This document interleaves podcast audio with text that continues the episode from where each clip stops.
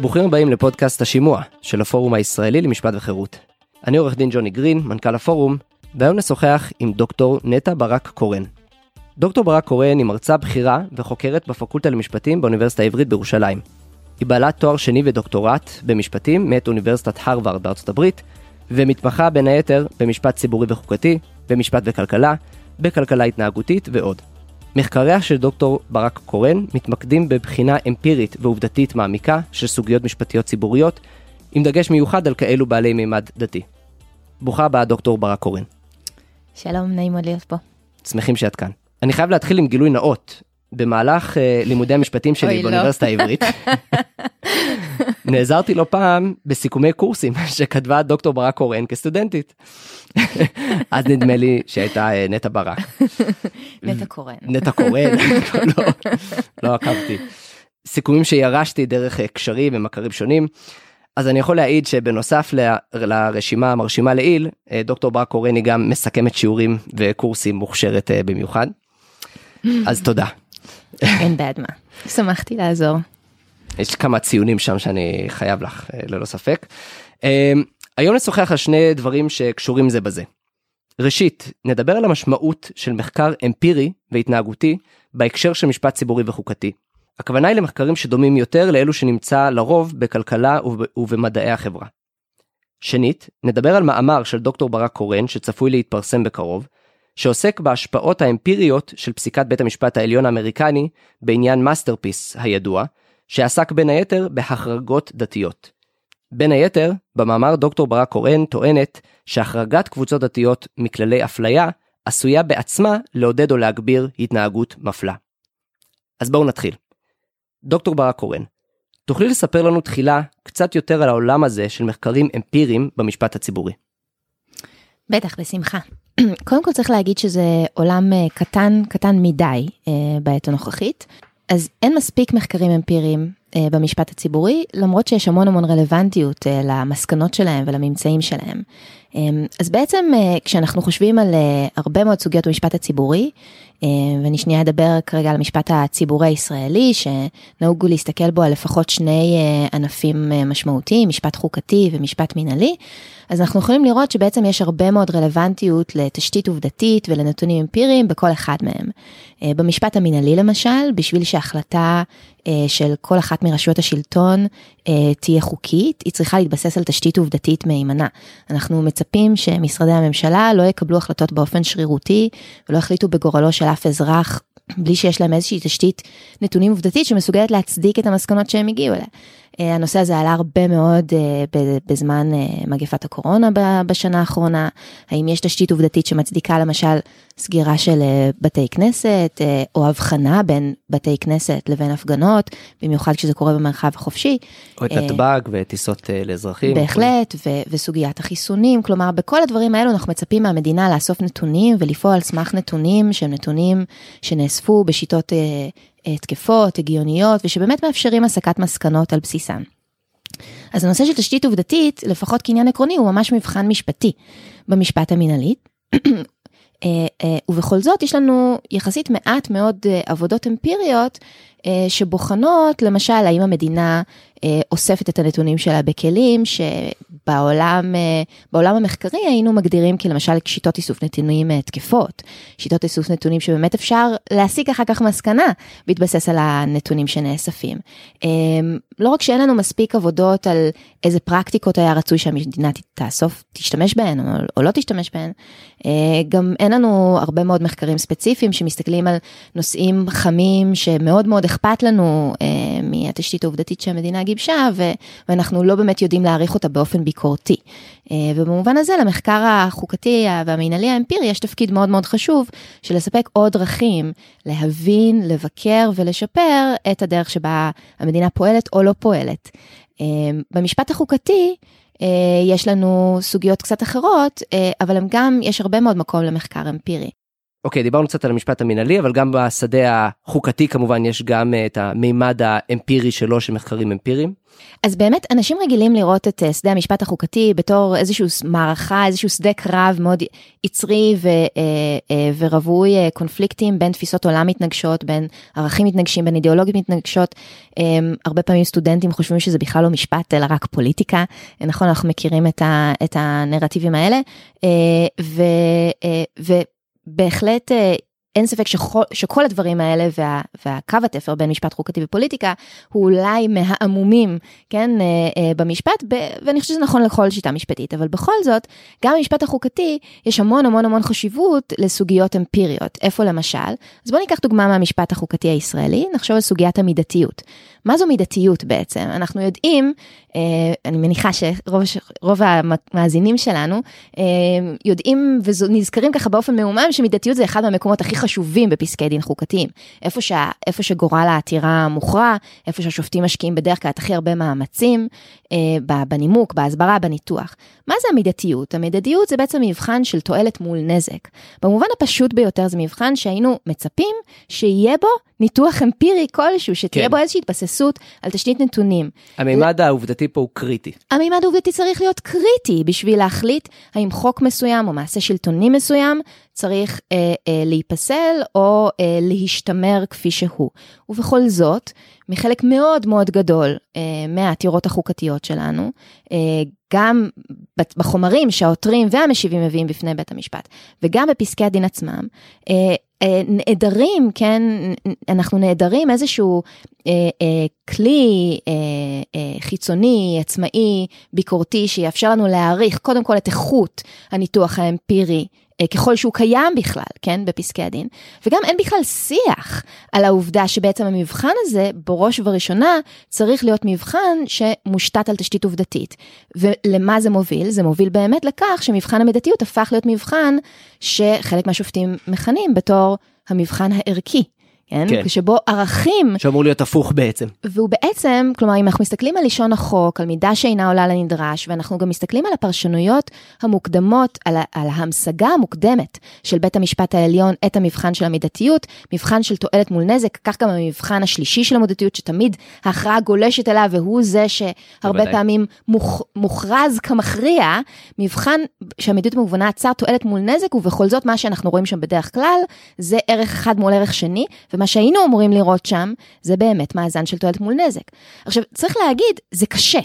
כלומר, הרבה פעמים בסוגיות שמגיעות בפני בית המשפט העליון, ודורשות יישום של, של, של, של הבחינה של פסקת ההגבלה, כולל המידתיות, זה לא פעם קשה לכמת כמו שצריך את כל התועלות ואת כל הנזקים. אבל זה שזה קשה לא אומר שאנחנו לא צריכים להתעלם מזה ולא פותר כן. מאיתנו מהעול של זה. אני רוצה לחדד שנייה. בעצם מה שאת אומרת זה שבהמון מחלוקות משפטיות ציבוריות, בין אם זה חוקתי או מנהלי, יש מימד עובדתי קריטי, שהוא בעצם mm-hmm. חלק, יש לו, אה, אה, אה, אה, יש לו חלק מכריע אה, בסוגיה. כמו שאת אומרת, זה גם חסר בשיח, וזה גם חסר בעצם, ה, אה, בפועל, חסר המחקר שיבוא ויגיד מהי התשתית העובדתית האמיתית שעליה אה, אה, צריכים להתבסס השופטים והטיעונים וכו'.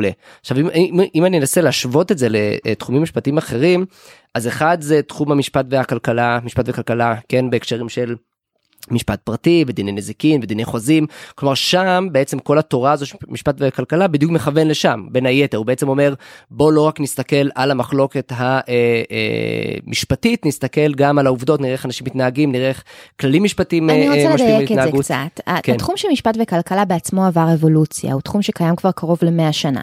העבודות הראשוניות במשפט וכלכלה היו תיאורטיות, הם עבדו בשיטת המודל. כן, פוז ו... נכון, וגם היום יש הרבה מאוד מודלים במשפט וכלכלה, במחקר, והמודלים מניחים הנחות לגבי התנהגות אנושית, ולא תמיד בודקים אותם עם עובדות אמפיריות. עבודות מאוד מקיפות במשפט וכלכלה, גם מוסיפות את הבדיקה האמפירית, שהיא הבדיקה שאני חושבת שהיא קריטית כאן, בין היתר אנחנו יודעים היום הרבה יותר טוב להגיד כמה הבדיקה הזאת היא קריטית, בעקבות התובנות שסיפק לנו הענף היחסית חדש בכלכלה, של כלכלה התנהגותית, של כלכלה התנהגותית, שהוא הענף שבעצם למד, גרם לנו או לימד אותנו לפקפק ולבקר בהנחות של חלק מהמודלים הקלאסיים, ולהגיד שהם חייבות לעבור בדיקה אמפירית, כי בפועל אנשים לא תמיד מתנהגים לפי המודל. אז את כל הדבר הזה, עם כל העושר שיש בו, אנחנו, אני רוצה להביא לתוך המשפט החוקתי. המשפט החוקתי צריך להגיד, תמיד סבל מתת ייצוג בחקר המשפט והכלכלה, כלומר, זה אולי לא כל כך מפתיע שאין לנו מספיק עבודות אמפיריות. תמיד התחומים של דיני נזיקין, דיני פרטים, והיום דיני חברות, אם תלך לכנס במשפט, במחקר משפטי אמפירי, רוב המושבים יהיו על דיני חברות. חברות אנחנו כל הזמן מודדים אותם, וזה גם קשור לסקטור העסקי, אבל התחום החוקתי הוא בהחלט לא פחות חשוב, ולא יכול להצדיק הזנחה מהצד שלנו כמובן. במקום מסוים זה אפילו מזכיר לי קצת להבדיל, כן? זה קצת מזכיר מחקרים אמפיריים בקרימינולוגיה. כלומר, דווקא בענף הפלילי, צמח המון בשנים האחרונות הרעיון הזה של, אוקיי, אנחנו לא יכולים רק לדבר בתיאוריה, בואו נעשה מחקרים אמפיריים של איך, איך הדין משפיע על פעילות עבריינית וכו' וכו'. יש פה איזשהו משהו נושק, כלומר עצם הרעיון הזה של אתה מקבל החלטות, בין אם זה שיפוטיות או, או החלטות חקיקתיות או מה שזה לא יהיה, אתה קובע מדיניות משפטית, אתה, זה, זה, היא חייבת להתבסס על תשתית עובדתית אמפירית מאוד סולידית. ואפילו הייתי אומרת קל וחומר, כלומר במובן שקודם כל המשפט הפלילי הוא, הוא ענף, הוא בן דוד, כלומר הוא חלק כן. מהמשפט הציבורי, במובן שיש כאן הפעלה של כוח של המדינה כלפי הפרט. אבל אם אפילו במשפט הפלילי, שבו לכאורה הכל מאלף ועד תף אמור להיות מוכרע לפי העובדות של הקייס האינדיבידואלי, ויש כאן אדם בודד או קבוצת אנשים בודדת מול המערכת, אם אפילו שם אנחנו חושבים שזה רלוונטי לחקור את המערכת באופן כללי, ולהבין למשל אם יש בהטיות, על, על רקע שון, על רקע דתי או גזעי או מגדרי וכן הלאה, אם אפילו שם אנחנו חושבים שלמחקרים האלו יש טעם, אז אדרבה, במחקרים שעוסקים בסוגיות הרבה יותר רחבות שרלוונטיות לקבוצות כן. שלמות של אזרחים, ליחסים בין המדינה, בין מוסדות שונים של המדינה לזה עם זה, ברור ששם הגיוני לבצע מחקרים עובדתיים שיגידו לנו מה קורה והאם הציפיות שלנו נכונות או לא. וכאן אני רוצה להתייחס לנקודה שהיא הנקודה שאני חושבת שהיא קריטית, בין היתר, בגלל החיסרון של מחקרים אמפיריים, ובגלל העובדה שהשיח החוקתי נוחס כל כך הרבה שנים, בידי התפיסה שמדובר אך ורק במאבק עקרוני, נורמטיבי, ערכי, במובן הצר שלו, כלומר, במובן שיש כאן רק מאבק בין עקרונות, והעובדות כאן הן כאילו מחוץ למשחק. מה שזה הוביל, זה שבעצם יש לנו לא מעט בעיות משפטיות, שבהם אתה יכול לפגוש את שני הצדדים של המתרס, טוענים בלהט, שהסדר משפטי או פסק דין מסוים, אם ייפסק, אם יוכרע, אם יחקק, יוביל בדיוק לתוצאות הפוכות. מי שמתנגד להסדר אומר, אנחנו מבינים מתמונת המצב החברתית, שלו ההסדר הזה יחקק, אז ייפול עלינו אסון א', ומי שתומך בהסדר אומר, אם ההסדר הזה לא יחקק, ייפול עלינו אסון מסוג ב', והרבה פעמים ההנחות העובדתיות שנמצאות בשני הצדדים של המתרס, הן ממש הפוכות, ולאף אחד אין באמת מסד נכון מלא. אף צד לא מתיימר אפילו להתבסס על איזשהו מחקר אמיתי בשטח המון פעמים. אני חושבת שהרבה פעמים ההנחות העובדתיות הופכות להיות מעין טאוטולוגיות בטיעונים של הצדדים, כלומר, הן הופכות להיות מובנות מאליהן, ואף אחד לא חושב שנכון לעצור ולברר אותם. אני הייתי אומרת את זה כך, כלומר, יש המון סימני קריאה עובדתיים במקומות שבהם צריכים להיות סימני שאלה. עם הרבה מאוד הנחות לא מבוררות שכל צד מניח לתן למה שנוח לו.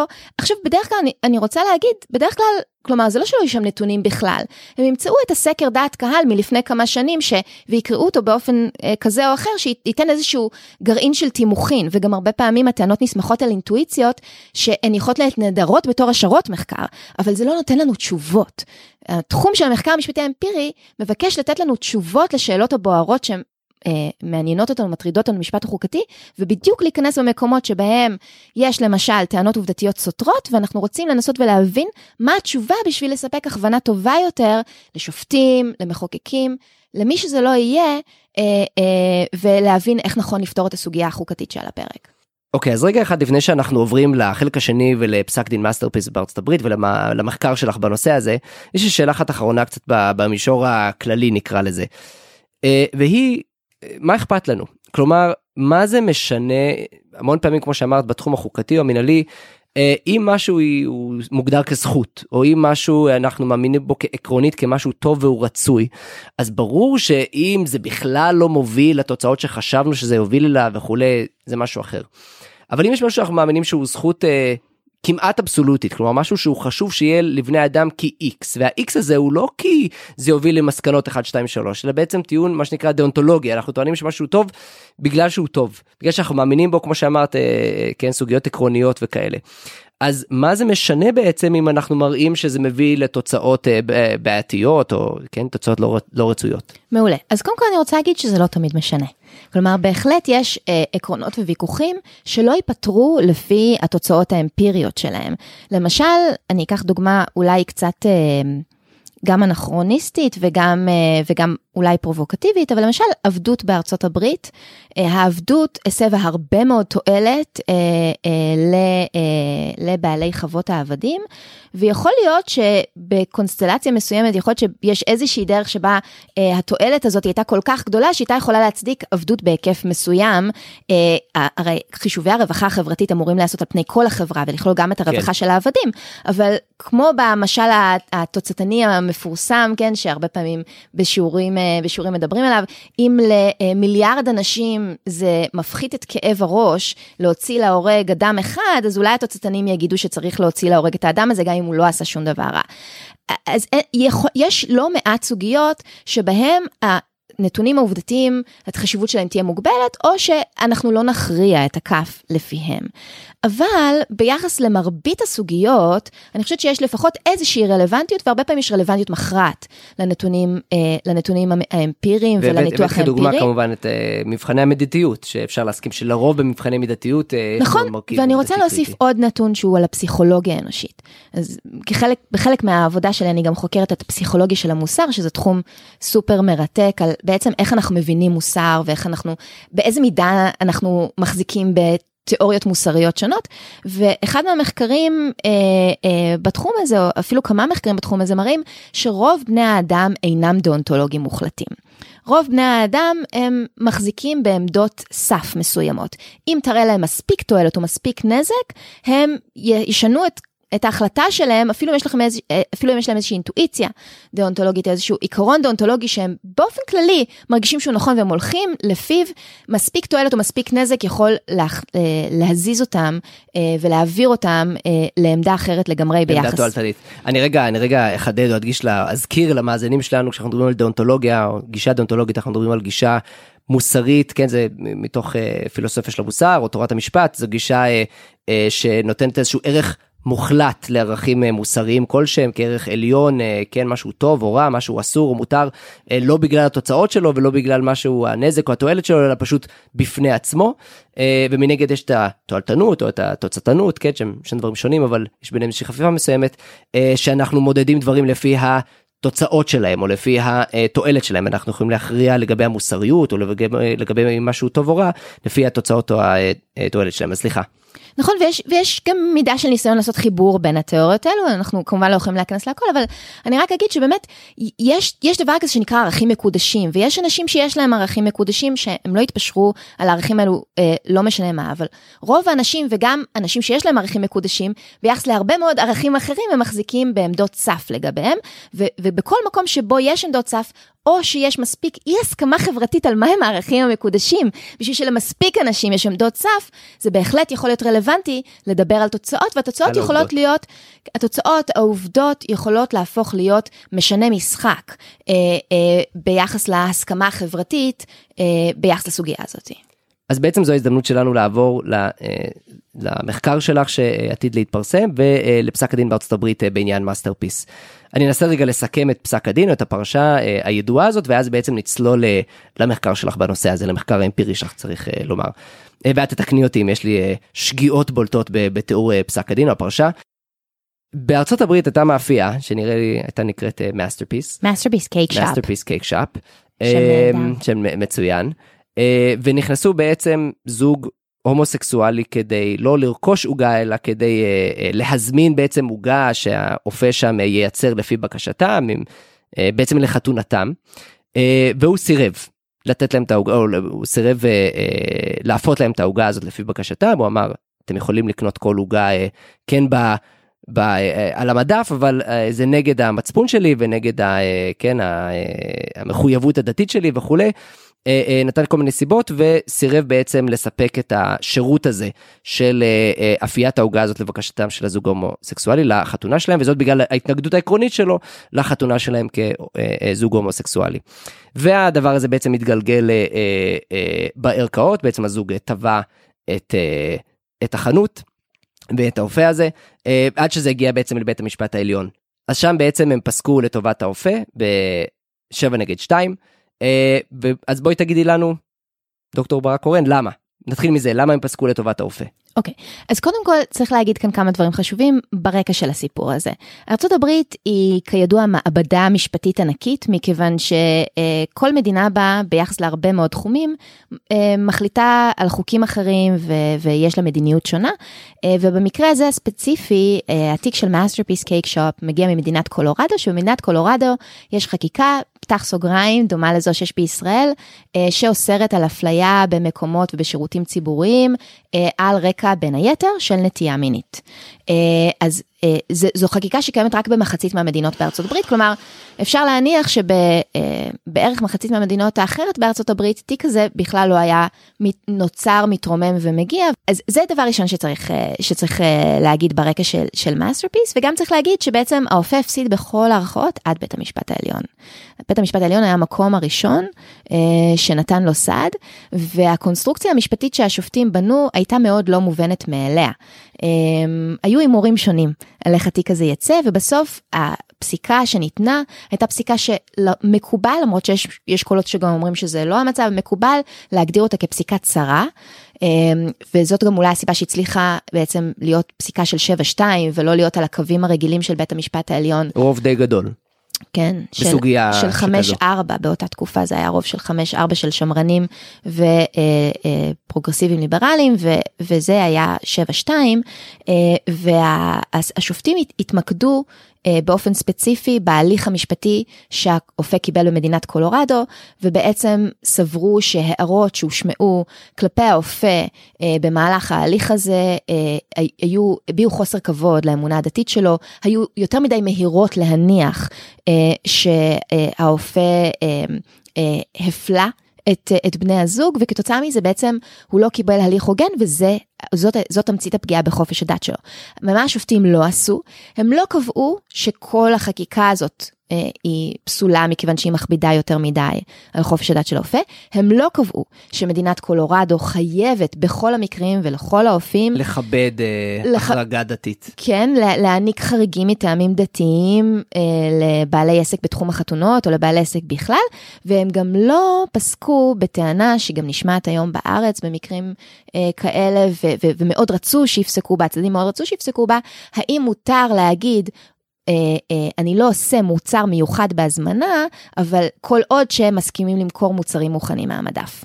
גם בזה הם לא פסקו, והם אפילו לא הסתכלו על הטענה, רק, רק המיעוט של השופטים, שניים מתוך השבעה, אמרו שהם חושבים שהאופה צריך לזכות, מכיוון שהעסק שלו הוא עסק אקספרסיבי, כלומר על סעיף של חופש ביטוי, מכיוון שהוא כמו אומן, שמכניס את כל כולו לתוך היצירה, וכמו שאנחנו לא היינו מחייבים אנשים לצייר דמויות שהם לא רוצים לצייר, ואנחנו לא מחייבים דבר כמו השראה, ולא מאלצים אנשים לדבר, אז ככה אנחנו לא יכולים לאלץ אותו, זו טענת ה-compelled speech, כן? אני אגיד רגע בכוכבית, שזאת אחת הסיבות שאני חושב שהפסק דין הזה הוא כל כך מעניין, וגם המקביל שלו בארץ, או סוגיה מעניינת בארץ שאולי נגיע אליה, שזה מערב כל כך הרבה סוגיות, כלומר זה גם סוגיות להט"ב, זה גם סוגיות של חופש דת, או חופש מידת, או חופש מצפון, זה גם סוגיות של אפליה במגזר הפרטי, של אפליה פרטית ושל נכון. חופש הקניין בכלל, נכון. וזה גם שאלות של חופש ביטוי וחופש נכון. יצירתי, וזה זה, מערבב נכון. כל כך הרבה מהדברים האלה. זה תיק מאוד מאוד מורכב מבחינה, הפוטנציאל שלו להיות תיק מאוד מאוד מורכב ומאוד מאוד עשיר מבחינה משפטית, אבל, השופט, אבל השופטים הגיעו ל, להכרעה שהצליחה בעצם לקבץ סביבה רוב משמעותי של שופטים, והיא הכרעה צרה, וזה אולי הטבע של הכרעות צרות. את בעצם אומרת שזה היה נורא נקודתי, הם לא באו באיזושהי זה אמירה... זה הנקודתי, וזה הנקודתי למקרה הספציפי הזה. ובמובן הזה, כלומר יש יש משני הצדדים הייתה אכזבה, כן, אולי מפסק הדין, לפחות מבחינת התובעים והנתבעים, אבל החשיבות של העתיק הזה מבחינתנו, היא שאפשרה לנו בעצם, התיק אפשר לנו, התיק אפשר לנו לבדוק שאלה שהיא שאלה שהפכה להיות שאלה מאוד מאוד מאוד בוערת וחשובה במשפט החוקתי האמריקאי, ואני חושבת שהיא גם חשובה אצלנו, ואולי נגיע לזה בהמשך, והיא מה התוצאות של מתן חריג מטעמים דתיים מחוקי איסור אפליה. השאלה של האם, או מהן התוצאות של מתן חריג מטעמים דתיים מחוקי איסור אפליה, הפכה להיות שאלה מאוד מאוד מרכזית בשיח בארצות הברית. וכאן אני רוצה ככה קצת להסביר את המחלוקת, ואז להסביר למה פסק הדין במאסטרפיס מאפשר לנו בכלל לבדוק אותה. אוקיי? אז קודם כל מה המחלוקת? אז הטענה מהצד שתומך בלהעניק חריגים דתיים, זה שבסך הכל השוק החופשי היום בארצות הברית הוא, הוא, הוא שוק, והוא בכלל החברה האמריקאית כולה, הפכה עם השנים במהלך מאוד מאוד מהיר, להיות מאוד מאוד מאוד תומכת ואוהדת לזכויות הקהילה הלהט"בית, הלהט"בקית. ובעצם נוצר, נוצר מצב של מהפכה בדעת הקהל, שגרמה לכך שבאופן כללי, אם פעם להשתייך לקהילה הלהט"בקית, היה בעצם להשתייך לאיזושהי קטגוריה, נרדף. כן, להיות מיעוט נרדף, ולהשתייך לקטגוריה מגונה מבחינה חברתית, היה כאן מהפך של מאה ושמונים מעלות, והיום הרוב המכריע של החברה האמריקאית, כך לפי הטענה, תומך בזכויות להט"בים, תומך ב, ב, בניסויים חד מיניים, במיוחד כשמסתכלים גם מבחינה בין דורית, הצעירים תומכים בזה בצורה משמעותית יותר גם מההורים שלהם, כך שגם אם אתה מסתכל על הטרנד שצפוי בעתיד, זה נראה שהתמיכה הזאת רק הולכת להתרחב, ומי הפך להיות מיעוט נרדף? מי שהפך להיות מיעוט נרדף לפי הטענה שתומכת בחריגים, הם בדיוק הקבוצה הדתית השמרנית, שעדיין ממשיכה להחזיק בערכים שמשפחה ונישואים זה גבר ואישה. והוותו לא. כן? ו- וזאת הקבוצה שהפכה את מיעוט נרדף, ולכן הטענה הולכת, ו- וכאן להם יש... מגיע, להם מגיעה הגנה מסוימת. לא מגיע, לא okay. מגיע. הטענה היא לא טענה של מגיע, הטענה היא טענה של עובדות. אני שוב, mm. אני שוב עושה את ההבחנה בין טענות עקרוניות לטענות של עובדות. כמובן שיש המון טענות עקרוניות על מה מגיע בשני הצדדים של המתרס. אני כרגע מתמקדת ב- בוויכוח העובדתי. על הטענה האמפירית. אבל הטענה העובדתית של הצד שתומך בחריגים, הוא שמכיוון שזאת תמונת המצב החברתית בארצות הברית, אז לא יקרה כלום אם אנחנו ניתן חריג. כי יש מספיק עסקים אחרים בשוק, רוב השוק ייתן את השירות הזה, כך שזה לא יהיה מצב כמו בתקופת אה, אה, החקיקה של ג'ים קרו בארצות הברית, שאנשים שחורים לא יכלו להיכנס לבתי עסק, ומכל מקום אמרו להם לא, והיו שלטים של אין כניסה, שבעצם לא היו להם אלטרנטיביות. שאין להם שום אלטרנטיביות, ולאן שהם לא פנו הייתה הפרדה גזעית משפילה. לא, המצב הוא שרוב השוק פתוח, שאם הם, אם הם ידחו מחנות אחת, יש להם עשר חנויות אחרות שיכולות לשרת אותם, ומכיוון שמדובר בקומץ כל כך קטן של אנשים, אין, אין, אין סבירות לכך, שה, לכך שהתופעה הזאת תתפשט, או איכשהו תוכל בחזרה את הזכויות שהקהילה הלהט"בית זכתה בהן רק לאחר עמל רב והרבה מאוד שנים. הטענה הזאת אני חושבת שיש לה כוח אינטואיטיבי גדול, כלומר אנחנו מסתכלים על התרבות הפופולרית בארצות הברית, אנחנו מסתכלים על סקרי דעת הקהל, ונראה שיש לה לפחות רגליים. מהצד השני... רגע, אני רוצה רק לחדד למאזינים שלנו, למקרה שזה לא מספיק ברור, כשאנחנו מדברים על החרגה דתית, אנחנו בעצם מדברים על זה, שעל אף האיסור באפליה, או ייתכן אפילו גם בהקשרים אחרים, אבל על אף איסורים מסוימים או זכויות מסוימות, אנחנו נאמר שמטעמי דת, אגב, לא רק מטעמי דת ארטילאיים, אלא בגלל, ה, בגלל הזכות חוקתית לחופש דת בארצות הברית, לאדם דתי בעצם תהיה החרגה מסוימת, ויהיה מותר לו להפלות אפילו. לכל השאר אסור יהיה להפלות, אבל מי שמצהיר שהאמונה הדתית שלו לא מאפשרת לו לתת שירות אה, לבני זוג, מכיוון שהוא מאמין אה, בקדושת המשפחה לפי האמונה הדתית שלו, ו- ו- ומה שזה מחייב, הוא לבדו, הוא מוחרג. הוא לבדו מוחרג. אז... הוא יכול לסרב לתת שירות שבית העסק לידו אה, חייב לספק. אז זה בעצם הרעיון של ההחרגה הדתית, והטענה, ולסכם את הטענה האמפירית פה, בעצם הטענה האמפירית היא, ש, כלומר הטענה האמפירית בעד ההחרגה, שהציגו התומכים של ההחרגה, הם בעצם טענו שבגלל שזה מיעוט כל כך קטן, לא יהיו לזה השלכות משמעותיות אה, על, האפ, על האפליה באופן כללי, נכון. כלפי אותו אה, קבוצה מוגנת. נכון, ו- ואגב, ההנחה, ה- בעצם ה... ההנחה הסמויה או ההסכמה הסמויה בבסיס של הטיעון הזה, הוא שאנחנו חושבים באמת שהאפליה זה דבר רע. כלומר, גם על רקע זהות להט"בית. כלומר, מי שתומך בחריגים, הרבה פעמים מדגיש ואומר, אני לא נגד זכויות של להט"בים, להטבקים, אני לא נגד ההרחבה של מגמת הזכויות.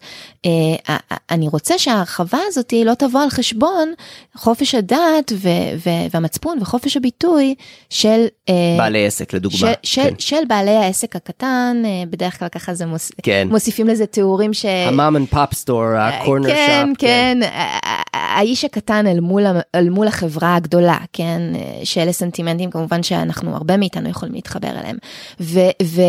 ולכן, בעצם ההסכמה הסמויה שיש כאן, ביסוד של הטענה התוצאתנית הזאת, הוא שאפליה זה דבר לא טוב, ואנחנו תומכים בחריגים, גם מסיבות עקרוניות מאוד מאוד חשובות, אבל גם מכיוון שאנחנו מניחים שלדבר הזה לא תהיה, לא יהיה, לא יהיו השלכות שליליות גדולות. ואז מגיע המחקר שלך. רגע, מהצד השני, מהצד השני של המתרס, יש טענה שגם לה יש רגליים, והרגליים שלה נטועות די עמוק בתוך תיאוריות של משפט וכלכלה.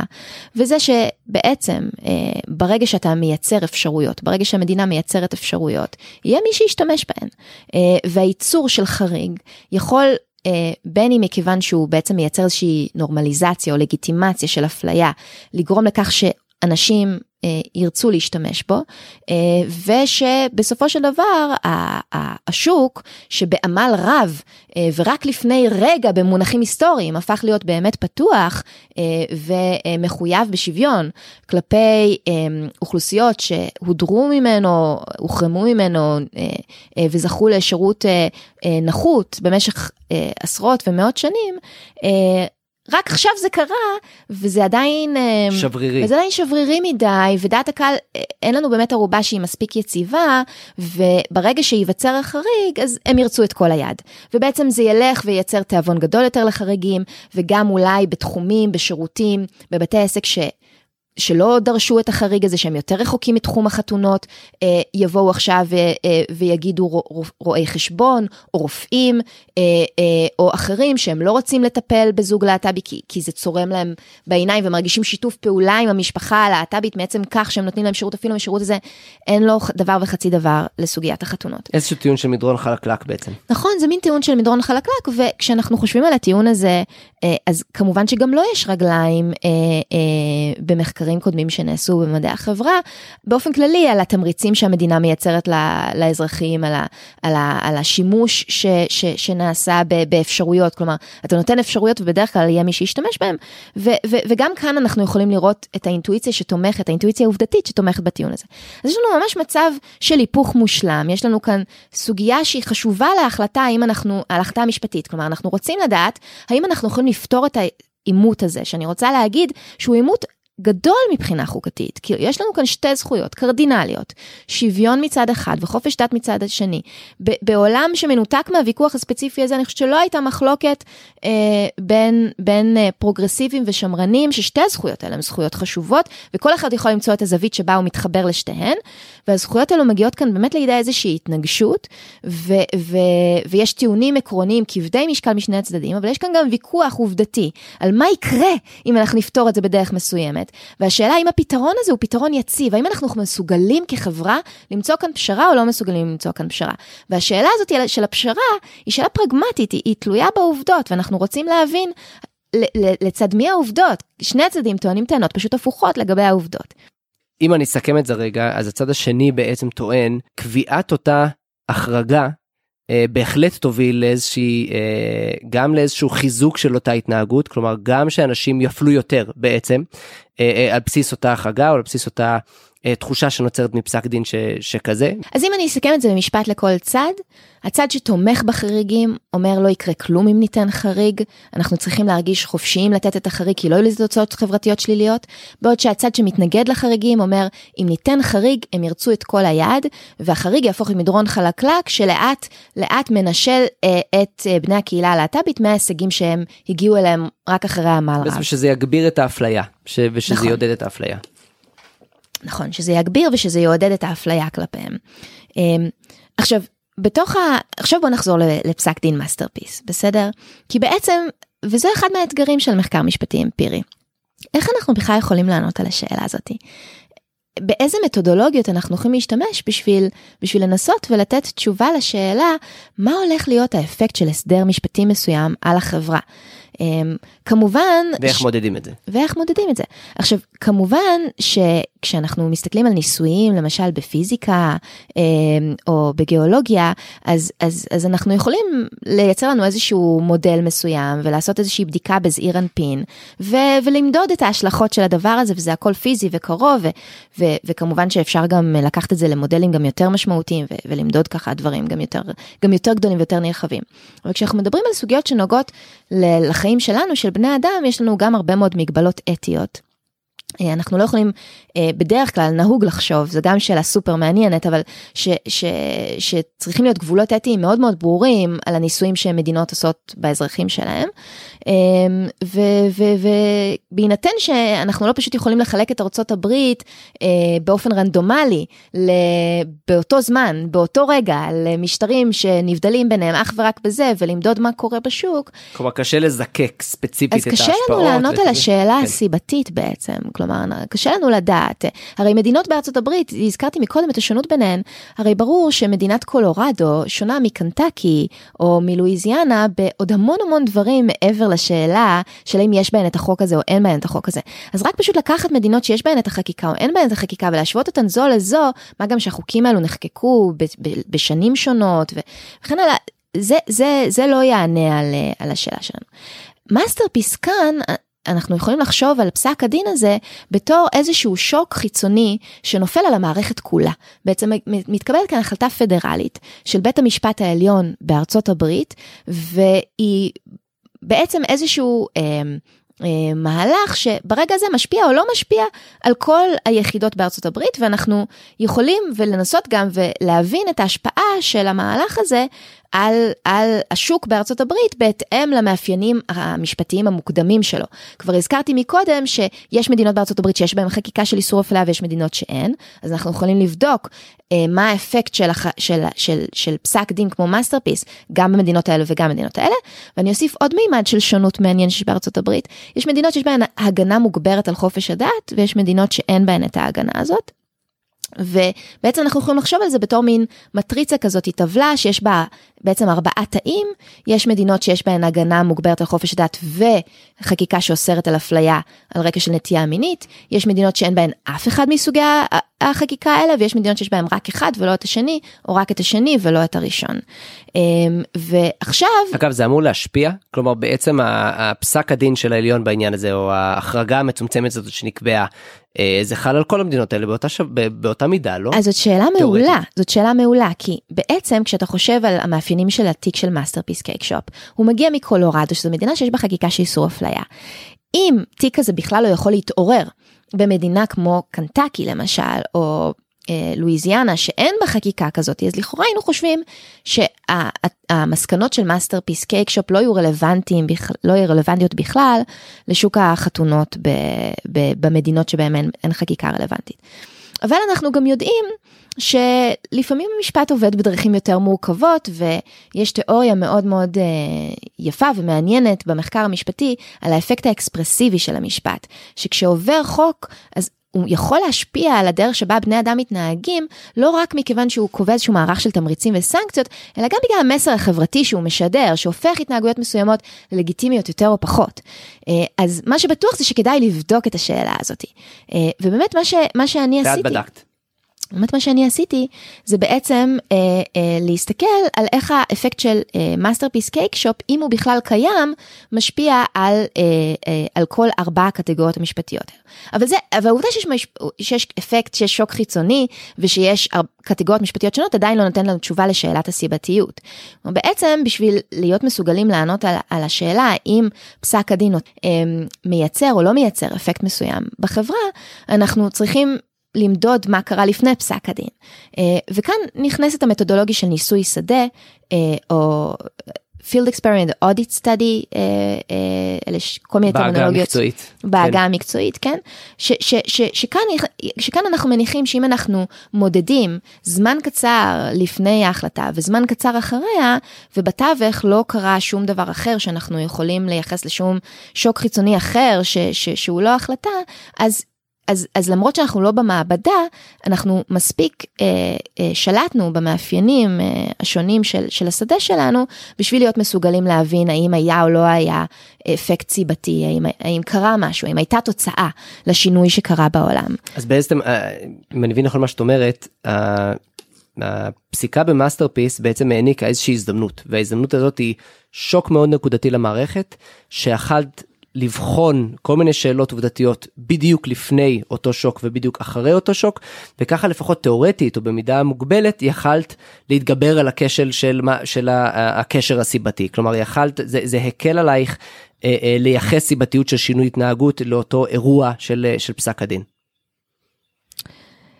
אני אנסח את זה קצת אחרת, כלומר יש לי מחקרים קודמים שעשיתי ממש במתכונת שהיא לחלוטין מבוקרת של ניסוי מעבדה, ששם הגרלתי רנדומלית בדיוק באותו רגע, אנשים לקרוא וריאציות שונות של פסקי דין, ומדדתי את ההחלטות שהם מקבלים, אבל אלה היו החלטות תיאורטיות, אלה היו שינויי עמדות.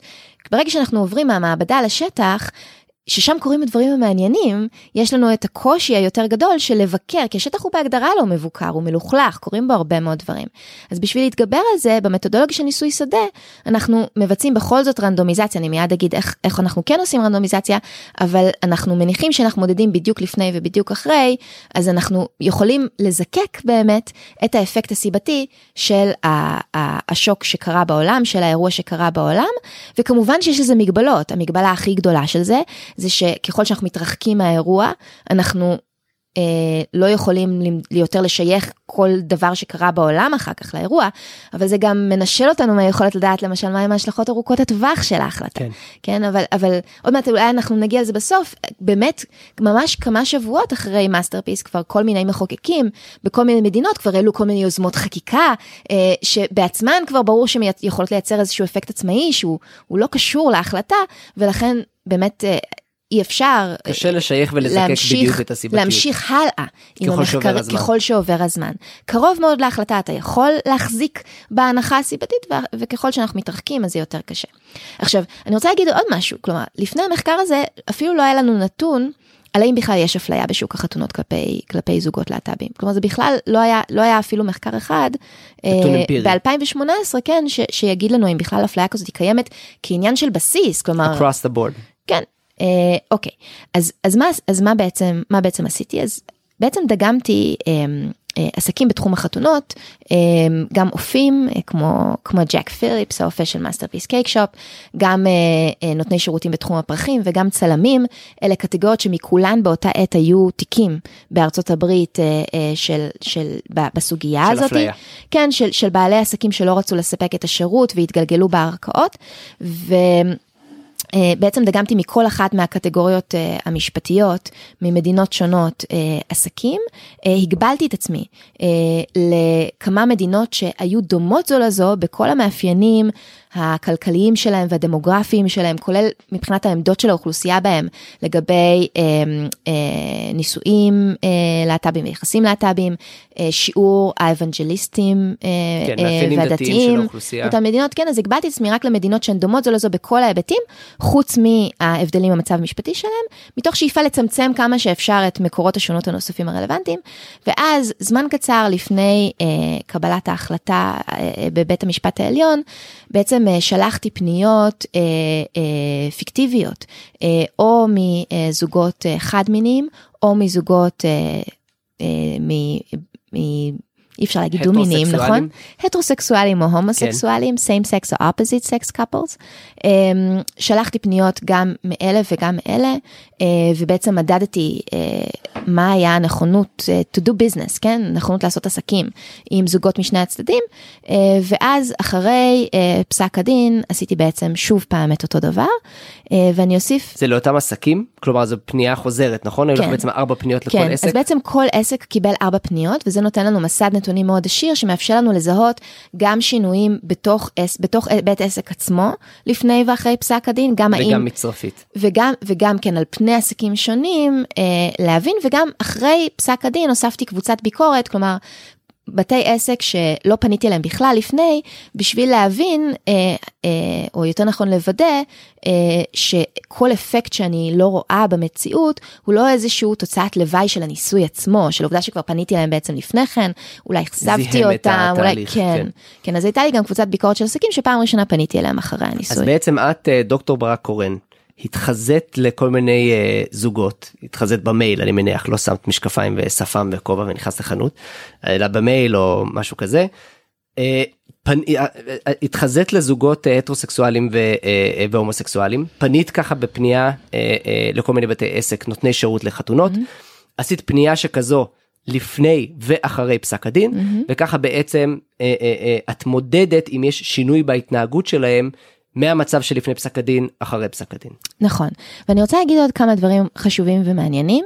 אחד, שניסוי כזה כנראה לעולם לא היה יכול לקרות בישראל, כי יתרון מאוד גדול של בית המשפט העליון האמריקאי, הוא שאנחנו יודעים מתי הוא ייתן את פסק הדין שלו. בית המשפט העליון האמריקאי פועל כמו אוניברסיטה. הוא, הוא שומע את התיקים שלו באוקטובר, נובמבר, ואז נותן פסקי דין עד סוף יוני. אז אנחנו יודעים מה משרת הזמן, יש לנו יכולת להיערך בהתאם. בית המשפט העליון הישראלי יכול לשבת עשר שנים על תיק, ולעקר לחלוטין את האפשרות לבצע בחינה כזאת. אז זאת הנקודה הראשונה.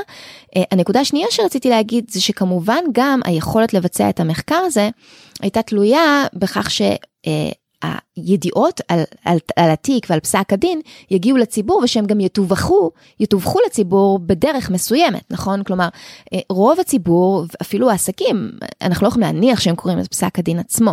אנחנו צריכים להבין איך פסק הדין בעצם, איך הידע עליו הגיע לציבור, ובאמת פסק דין מאסטרפיס קייק שופ נחשב וגם הוכתר בעיתונות בתור הפסק דין שלה, של, של אותה שנה של בית המשפט העליון. כולם חיכו לו, הוא הגיע בין האחרונים, הוא היה בהדליינס, בראש הכותרות, גם במהדורות הטלוויזיה, גם בעיתונות הכתובה, במשך, במשך הימים, כן. לא, לא, אני לא אגיד זמן רב, אבל במשך הימים, במשך הימים שבה, שלאחר, שלאחר ההחלטה, הוא פורש ו, ו, ו, וכן הלאה, באופן אז יחב. בעצם את אומרת, זה, זה תנאי קריטי שאותו פסק דין, אותה החלטה, אה, אה, יהיה ידוע ממש, כלומר יהיה ממש יהדהד בתוך אותו קהל, ויש מקומות, נכון, או, למ... או, נכון. יש, יש דברים שזה לא קורה. נכון, ואני אסייג ואני אגיד ש, שיכול להיות שיהיו פסקי דין, שיהיו נורא חשובים בתעשייה מסוימת למשל, ו, והם לא יקבלו בכלל סיקור, אבל, אבל יהיו לנו עדויות אחרות לכך שהם נפכו להיות ידועים במיליה מסוים, וגם אז נוכל לעשות בדיקות כאלה. אבל במקרה שלנו, שאנחנו מסתכלים על ההתנהגות של אנשים בעצם מה, מה, מהציבור, שבעלי עסקים קטנים, שהם לא איזה שחקנים אה, מתוחכמים, אה, ואנחנו רוצים להבין אה, מה קורה שם, אנחנו צריכים להבין מה קרה במס מידיה, בתקשורת ההמונים, ו- ועוד דבר... במקרה של מאסטרפיס, בעצם אנחנו ידענו, את ידעת, ש... כלומר, לא הייתה שום שאלה שבעצם הסיכור הזה מגיע לכל האנשים, שכל... לא, אני לא שירות... יכולתי לדעת. זה הסיכון. את מניחה. זה הסיכון מחושב. כן. אגב, היה כאן רובד נוסף של סיכון, וזה שלא היו בהכרח הרבה אנשים שצפו כמוני, שהפסק... שה... תיק בכלל יוכרע בדרך שבה הוא יוכרע. מכיוון שבאותה תקופה בארצות הברית, בית המשפט העליון האמריקאי, יש בו תשעה שופטים, והשופט המתנדנד, מה שנקרא סווינג ג'סטיס, אנטוני קנדי, שפרש זמן קצר לאחר מכן מבית המשפט העליון, שופט שמונה על ידי נשיא שמרן, אבל בעצם היה חתום בתור המחבר על כל הפסיקות החשובות לטובת זכויות להט"בים בבית המשפט העליון. אז, ו- והיו שם ארבע שופטים שמרנים, ארבע שופטים פרוגרסיביים, ו- ואותו. ובעצם אי אפשר היה לדעת איך התיק הזה הולך להיות מוכרע. הרבה הניחו אבל שהוא התנדנד לכיוון בעצם נגד האופה ונגד המאפיה. אז אני חושבת שהיו פרדיקציות לשני הכיוונים. אני בעיקר חשבתי שזה סיכון ששווה לקחת אחרי ששמעתי את הטיעונים באולם בית המשפט. וראיתי את סוגי השאלות שהשופטים מפנים, וספציפית קנדי מפנה לצדדים. אגב, הוא ספציפית גם שאל אותם שאלות לגבי התוצאות של מה יקרה, אם יפסקו שיש חריג או אין חריג. ו- וזה נראה מספיק מעניין בשביל לבדוק, לבדוק מה קורה, לקחת את, ה- את הסיכון המחקרי ו- ו- ו- ולבדוק את זה. ובאמת גם ההחלטה באמת יצאה לכיוון הזה, כאמור על בסיס של איזשהו הנמקה, על בסיס של הנמקה ש שאי אפשר היה לחזות אותה בדיוק, אבל, אבל כך פסק הדין הוכרע, ומה שמעניין זה שבסיקור התקשורתי הוא הוצג בתור ניצחון לאופה. כלומר, הכתבים בדרך כלל הסתבכו קצת עם, עם מה בדיוק הייתה הנמקה, כצפוי מפסק דין שהוא ככה קצת עמום, כן. אבל, אבל הוא הוצא כניצחון לאופה, והוא במיוחד הוצא כניצחון לאופה, באתרי חדשות שמרנים, דתיים וכן הלאה, שהדגישו מאוד את המשפטים מפסק הדין על חופש הדת, ועל החשיבות בלגלות אה, סובלנות לדעות דתיות בחברה פלורליסטית וכן הלאה. אז בעצם הנה אנחנו מגיעים אה, אה, לתוצאות המחקר שלך, כלומר אחרי שבדקת ו... אה, דגמת את הנותני שירות האלה לפני ואחרי פסק הדין, מה הייתה המסקנה, או מה, מה היו הממצאים שמצאת?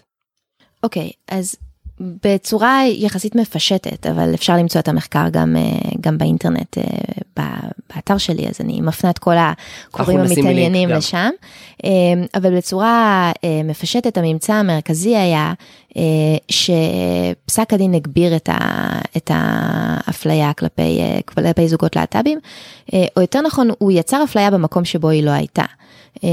אם אנחנו מסתכלים על אותם בעלי עסקים שלפני פסק הדין נתנו שירות, כלומר היו מוכנים להיכנס לטרנסקציות עסקיות עם זוגות חד מיניים, אז אנחנו רואים שהשיעור הזה יורד בצורה משמעותית אחרי פסק הדין. יש צורות שונות שאפשר לחתוך בהם את הדאטה ולעשות אנליזות של רובסטיות וכן הלאה, אבל השיעור הזה עומד בין שבעה אחוז ל-תשע נקודה חמש אחוז, גם בקבוצת הביקורת אגב זה השיעור, וכשאנחנו, הוא כמובן מובהק מאוד מבחינה סטטיסטית, והוא גם משמעותי, כלומר אנחנו מדברים על מעבר מסדר גודל של שישים ושלושה אחוז שהיו מוכנים לתת שירות לפני פסק הדין, ל-ארבעים ותשעה אחוז אחרי פסק הדין, וברגע שיש לנו את המספר הזה, אנחנו גם יכולים להסתכל רגע על משהו שלא דובר בספרות לפני כן, וזה בעצם מה, מה, מה המשמעויות של הדבר הזה עבור זוג שמתכנן את החתונה שלו. אנחנו בטח חלק מהקוראים יודעים, וחלק מהקוראים אולי נזכרים בתהליך ה... יחסית ארוך של תכנון חתונה, שבדרך כלל מערב משא ומתן עם הרבה מאוד ספקים ונותני שירות, סדר גודל של לפחות עשר קטגוריות עסקיות שונות, וגם הרבה פעמים רוצים לדבר עם כמה בשביל לקבל החלטה, וברגע שיש לנו איזשהו נתון מספרי, אנחנו כבר יכולים לבוא ולחשב, מבחינה הסתברותית, להריץ את החישובים, של כמה הולכים לחוות אפליה, ואנחנו בעצם, כמובן שהנתון הזה הוא פונקציה של מספר העסקים שאתה בא איתם במגע, אבל בהנחה יחסית שמרנית שזוגות פוגשים בין עשרה לעשרים עסקים כאלה במהלך התכנון של חתונה, שאנחנו כבר מגיעים לסיכוי מאוד מאוד גדול לחוות אפליה לאחר פסק הדין. אז בעצם אני רוצה רק לוודא שהבנתי, בעצם ראיתם... ושנייה אני רק אגיד שאנחנו רואים את האפקט הזה גם על פני עסקים וגם בתוך עסקים, כלומר גם בין קבוצות שהוא גם בין עסקים שהוגרלו אחרי פסק הדין לקבל פנייה או מזוג חד מיני או מזוג הטרוסקסואלי, ואנחנו, הבדיקה בעצם נעשה שבועיים אחרי פסק הדין, שבוע, בשבוע הראשון ובשבוע השני, אנחנו רואים את זה בשני השבועות, ו, ואנחנו רואים את זה גם בתוך עסקים, כמו שציינתי מקודם, עסקים שמקודם היו מוכנים לתת, ועכשיו לא מוכנים לתת, ואני אוסיף עוד נתון מעניין מאוד, וזה שכשאתה מנסה להסתכל, מן הסתם אין לי נתונים על מידת הדתיות של, של העסקים. עסק, כן. כן, זה לא משהו שעסקים מצהירים על עצמם, אם הם דתיים או לא דתיים. כן. אבל אני יכולה להצליב, וזה מה שעשיתי, להצליב את המיקום של בית העסק עם מידת הדתיות של האזור. של אזור מסוים. כן. כן. ומה שאני רואה שם זה שלמרות שבהרבה מאוד מבדקים אחרים שעשיתי, למשל שמרנות של אזור, או ערים גדולות שהרבה פעמים ניתן שאין בהם אפליה, שבכל אחד מהחיתוכים האלה האפקט תמיד היה שם, אבל כשאני מסתכלת על מידת הדתיות של האזור, אז אני רואה שבאזורים שהם מאוד לא דתיים, אז האפקט כמעט ואינו קיים. מה שאפשר לראות את קו המגמה, באזורים שנמצאים בקצה הסקאלה, מבחינת הדתיות פשוט אין אפקט, ולעומת זאת, האפקט מגיע לסדר גודל של עשרים ואחד אחוז הבדל בין הזוגות, באזורים הדתיים, וזה זה הכל כשאני מסתכלת על עסקים שלפני פסק הדין, היו נכונים לתת שירות, כלומר, אלה כל מי שנכנס כרגע לאנליזה שדיברתי עליה עכשיו, זה עסקים שלפני פסק הדין, היו נכונים לתת שירות, והם מפתחים אה, פער ביניהם של קרוב ל-עשרים ואחד אחוזים אחרי פסק הדין. אז בעצם מבין נכון, את רואה שיש ירידה באחוז של אותם עסקים שמוכנים לתת שירות אה, לזוגות אה, להט"בים, בהשוואה אה, אה, לזוגות הטרוסקסואלים, אה, אה, כן. פשוט היית צניחה מסוימת במוכנות, וכמו שאמרנו לפני כן, הבדיקה שלך היה בטווח זמן מספיק מצומצם מיד אחרי פסק הדין, שניתן להניח עם כל מיני כוכביות וקוויאץ, אבל בעצם אנחנו יכולים להניח, או את יכולה להניח, שזה כתוצאה ישירה מפסק הדין, או לפחות לא ידוע לך על הסבר אחר, שפתאום יסביר את השינוי הזה. כלומר, ככה אני מבין, אולי יש עוד הסברים שיכולים איכשהו... אז בטווח הזמן הזה לא, אנחנו גם עקבתי אחרי זה, כלומר, הסתכלתי לראות מה, מה עוד דובר בחדשות למשל, בתקופה הזאת, או משהו בסגנון הזה, וגם צריך להגיד שיש כמה מחקרים קודמים שתומכים בהנחה שבאמת אפשר, ש, שבאמת יש, יש סבירות כזאת, שבית המשפט ישפיע ככה על דעת הקהל.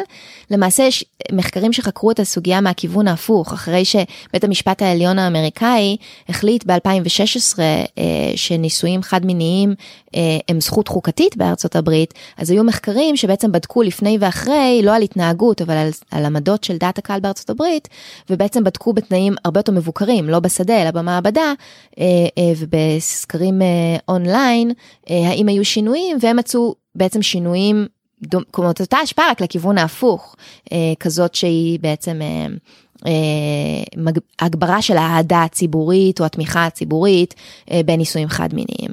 אז כלומר המנגנון, אני חושבת שאפשר להגיד שהוא כבר יחסית מבוסס בספרות. זה לא פעם ראשונה שמישהו טוען, זה לא פעם ראשונה שמישהו טוען שכן, אבל זאת מה שזה כן, זו פעם ראשונה שהדבר הזה מבוצע בניסוי שדה ועל התנהגות אמיתית ולא רק על עמדות. וזה מן הסתם הופך את הסיפור ליותר מורכב, אבל גם בעיניי ליותר מעניין. אז אני רוצה לשאול אותך, ואנחנו צריכים להיות לקראת סיום, אנחנו... כמעט נגמר לנו הזמן, אני רוצה לשאול אותך, האם אי אפשר לייחס אה, את הממצאים האלה בעצם למשהו הפוך? ומה שאני מתכוון זה, האם אפשר לייחס את זה לעצם הליטיגציה של הנושא הזה, ולאו דווקא לפסק הדין? כלומר, א', נשאלת שאלה, אם פסק הדין היה הפוך, אם פסק הדין היה בעצם כן אה, אה, מכריע נגד האופה, יכול להיות שהייתה איזושהי תגובת נגד, בכל מקרה, כלומר, יכול שאותה אפליה עדיין הייתה קופצת, כי כל מיני, כי כל מיני בעל עסקים היו נחשפים להחלטה, זה היה מדובר, כן, כלומר, זה היה מקבל את אותה כמות של ה... של התקשורת ושל היחס במדיה וכו'. אז זו אופציה אחת, כלומר, האם זה עצם ההחלטה, עצם ההנכחה של האירוע הזה, וזה בעצם מעלה שאלות אחרות, של אולי יש, אולי זה אומר משהו על מחלוקות שלא צריכות להגיע לבית משפט, כלומר, אולי זה אומר משהו על הנזק כביכול נגרם מעצם זה שבמקום להגיע לפשרות חברתיות, מקומיות, בכל מיני סוגיות, עצם, עצם להביא את ההכרעה הזאת, עד השלב החותך והחד משמעי הזה של בית המשפט בערכה העליונה כמו בית המשפט העליון, האם אולי זה יכול, יכול להיות שזה מה שתורם לשינוי הזה בהתנהגות? אוקיי, אני חושבת שזו שאלה ממש, ממש טובה, ושאלה גם חשובה, שבמובנים מסוימים מחקרים קודמים יכולים להציע לנו תשובה עליו, ובמובנים אחרים זה משהו ש... חלק מהשאלה הזאת אני עובדת היום במחקרי המשך. אז קודם כל, במובן מסוים איזשהו מקרה מבחן של השאלה שלך, אפשר לחשוב עליו באותם מחקרים אמפיריים שציינתי קודם לכן, שבדקו מה קרה אחרי שבית המשפט העליון בעצם ביצע לגליזציה של נישואים חד מיניים ב-אלפיים ושש עשרה. אם באמת התגובה החזקה ביותר ל... לפסיקה הזאת הייתה איזשהו סוג של תגובת נגד, של ריאקציה מצד כוחות שמרנים בחברה, היינו מצפים לראות את זה, למשל, במחקרים מהסוג הזה. אז אני לא יכולה להגיד שהדבר הזה נבדק מספיק בצורה מעמיקה כמו שאני הייתי רוצה, אבל זה כן נבדק, ולא מצאו תגובת נגד, בטח לא בהיקפים האלה, כלומר שאנחנו למשל רואים במאסטרפיס קייקשופ. להפך, כלומר, התגובה הכללית שמצאו, גם בפילוחים שונים, הייתה תגובה של אהדה גדולה יותר לזוגות חד מיניים. אבל כמו שאת אומרת, עוד לא היו מחקרים מהסוג הזה, כמו שאת עשית. מחקרים של, של ניסוי שדה על התנהגות עוד לא היו, ו- וזה משהו ש... יכול להיות שהיינו מוצאים שגם במקרים שפסקו לטובת להט"ב, יכול להיות שכן היינו מגלים שהייתה איזושהי תגובת נגד, או איזשהו... יכול להיות. אני חושבת שצריכה להיות בטח קורלציה בין השינוי בעמדות הציבור לבין השינוי בהתנהגות, ולכן נדמה לי שכרגע, לפחות מבחינת מערך הסיכויים של הפרדיקציות, לא הייתי אומרת שזו פרדיקציה מאוד ריאלית, שזה מה שיקרה, למרות שאני די מוכנה... לחתום על כך שיהיו כיסים של התנגדות. ולמעשה יש לי, יש לי מחקרים אחרים, אני קוראת לאפקט... של דווקא, של כאלה שעושים דווקא. כן, אני קוראת לאפקט הזה, האפקט, בניגוד לאפקט האקספרסיבי של המשפט, שסיפ... שדיברתי עליו קודם לכן, אני קוראת לאפקט הזה האפקט הפרובוקטיבי של המשפט, כלומר, ש-provoking into action, ויש לי מחקר על האפקט הפרובוקטיבי של חוק יסוד הלאום, למשל, שבו באמת אני והשותפים שלי, דוקטור נועם גדרון מהמחלקה למדע המדינה באוניברסיטה העברית, ופרופסור יובל פלדמן מבית הספר למשפטים בבר אילן, מצאנו שכשאתה נותן לאנשים לקרוא את הטקסט של חוק יסוד הלאום, אז הקבוצה שמתנגדת לחוק יסוד הלאום מגיבה בעמדות יותר מכילות ויותר שוויוניות כלפי האוכלוסייה הערבית ממה שהיא הפגינה קודם לכן, בעוד שאין שינוי בעצם בקרב, העובד, בקרב הקבוצה שתומכת בחוק יסוד הלאום. אז לפעמים באמת יכולים להיות אפקטים פרובוקטיביים כאלו, אפקטים של תגובת נגד, והשאלה אם יגיעו או לא יגיעו היא שאלה שבמידה רבה אנחנו תמיד צריכים להשאיר פתוחה ולבדוק אותם ב- ביחס להקשר. עוד סיבה למה חשוב לעשות מחקרים אמפיריים בסוגיות האלה. מהצד השני, אני חושבת שגם, לפחות בשטח, אנחנו לא מסוגלים לבדוק את מערך ההשערות הזה, אבל אנחנו כן יכולים לעשות ניסויי מעבדה, שיעזרו לנו להבין, למשל כשאנחנו מראים לאנשים רק טקסט על הליטיגציה, לעומת טקסט על ההכרעה של בית המשפט, ולראות האם זה מייצר את אותן תגובות, או מייצר תגובות שונות. וגם כאן אני חושבת שיש לנו לא מעט, כשאנחנו חושבים על גוף המחקר בקבלת החלטות ובפסיכולוגיה חברתית באופן כללי, אני משערת שלהחלטה העקרונית, הנורמטיבית של בית המשפט, כן הייתה השפעה גדולה, אבל יכול להיות שחלק מהאפקט היה קורה רק מעצם העלאת המודעות של הנושא לדעת, לדעת הקהל. אבל אני חושבת שזה יהיה פתרון קל מדי לעצמנו, להגיד שזה אומר שפשוט יש סוגיות שלא צריכות להגיע. לליטיגציה, קודם כל, כמובן אין לנו שליטה על זה. במדינות דמוקרטיות, ליברליות, הזכות הגישה לערכאות פתוחה, גם בפני תיקים גרועים, ותיקים שלא מביאים לתוצאות רצויות, והרבה פעמים קשה לנו לדעת מראש מהתיק הזה, כלומר אנחנו מנסים לגרום לכך שתיקים לחלוטין חסרי, חסרי בסיס לא, לא הגיעו לערכאות, אנחנו יש לנו הוצאות משפט בשביל הדבר הזה, אבל... ואני גם חושבת שזה לא, זה לא התיק הזה, כלומר כאן, כמו שאמרנו בהתחלה, יש מחלוקת אמיתית ש, שמישהו צריך להכריע בה, אז הידיעה שהתוצאה של בית המשפט מובילה לדבר הזה, צריכה לגרום לנו רגע לעצור ולחשוב. אני רוצה לסיים באיזושהי אמירה קצת אופטימית, כן? כי יכול להיות שאפשר להבין מהדברים שלי ש, אוקיי, מה, המהלך הפשרה המרכזי שהוצא בין הצדדים, כשל, ועכשיו מה הלאה, כן? איך אנחנו... עכשיו איך רק, אנחנו, רק החמרנו את המצב. מה, מה אנחנו אמורים לעשות? אז קודם כל, היו הבדלים מעניינים בין המשטרים המשפטיים בארצות הברית. והממצא אולי הכי מעניין, שאני מתייחס אליו באופן מאוד זהיר בעבודה, כי, כי בניגוד לתפעול של, של ניסוי השדה, שהוא באמת היה מבוקר ו... בצורה המקסימלית, אז, אז ביחס למחקרים המשפט, ביחס למצבים המשפטיים הקודמים, האם יש במדינה או אין במדינה חוק מסוים, מן הסתם הדבר הזה נמצא בקורלציה, גם למרות הניסיון שלי לנטרל משתנים אחרים, עם עוד דברים, ואני לא חי עיתון לסיבתיות ביחס אליו. אבל כן מצאתי את האפקט הזה של מאסטרפיס בכל המשטרים, חוץ מ... סוג אחד של משטרים, וזה המשטרים שהיו בהם גם אה, חוקי איסור אפליה על להט"בים, וגם הגנה מוגברת של חופש דת. רק המשטרים האלו היו לכאורה חסינים מהאפקט השלילי. כלומר, אצלם, אה, אה, על פניו, לא נוצרה אפליה, לא הייתה עלייה באפליה, כן, לאחר מאסטרפיס, וזה מעורר שאלות נורא נורא מעניינות שצריך לבדוק על הדרך לתכנן אולי חריגים כאלה, אולי יש דרך שיכולה להיות מזיקה פחות מדרכים אחרות, וכאן אני, כלומר, הדבר הכללי יותר שאני רוצה להציף ולהציע זה שמחוקקים, כלומר, עד עכשיו דיברנו על כמה שחשוב שבתי משפט יהיו מודעים ויקחו בחשבון תשתיות עובדתיות, אבל אני חושבת שגם המחוקקים, נניח כנסת ישראל ובוודאי הקונגרס בארצות הברית, צריכים לחשוב באופן יותר יצירתי על ההשלכות האקספרסיביות או הפרובוקטיביות של החקיקה שלהם, ומחוקקים בניגוד לבתי משפט יכולים לבדוק את הדבר הזה קודם לכן. אחת ההצעות שלי היא שבכנסת למשל תוקם מחלקת מחקר או זרוע במחלקת המחקר הקיים, שתתחיל לעשות בדיקות מהסוג הזה לפני שמחוקקים חוק.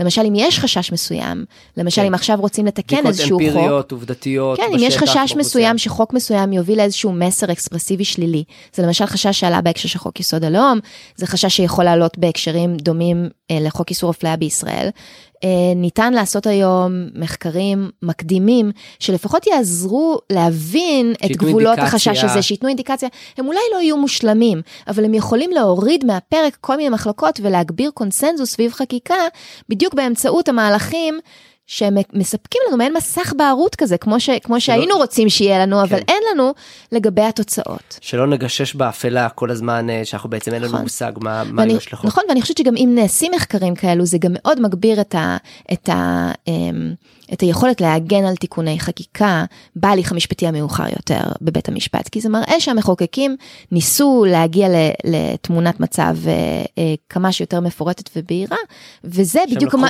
וזה בדיוק מה שאמור להיכנס לתוך מבחני המידתיות שדיברנו עליהם בהתחלה. או, וככה סגרנו את המעגל. אני חושב שאנחנו נסיים עם האמירה הזאת. תודה רבה לך, דוקטור נטע ברק-קורן. תודה רבה לכל המאזינים. אזמין אתכם להצטרף לפורום הישראלי למשפט וחירות, לעשות לנו לייק לעמוד הפייסבוק, ולהצטרף כחברים באתר שלנו, לא פורום נקודה אורג נקודה איי אל. נשמח תמיד לקבל כל פידבק, המלצות לנושאים ולמרואיינים, הצעות לפעילות של הפורום וכל דבר אחר. לבסוף אזכיר שהפורום לא נוקט עמדה רשמית בסוגיות אקטואליות ואינו תומך במהלכי מדיניות ספציפיים. כל עמדה או דעה המוצגת במסגרת הפעילות שלנו היא של מביע העמדה או הדעה בלבד. זהו, נשתמע בפרק הבא.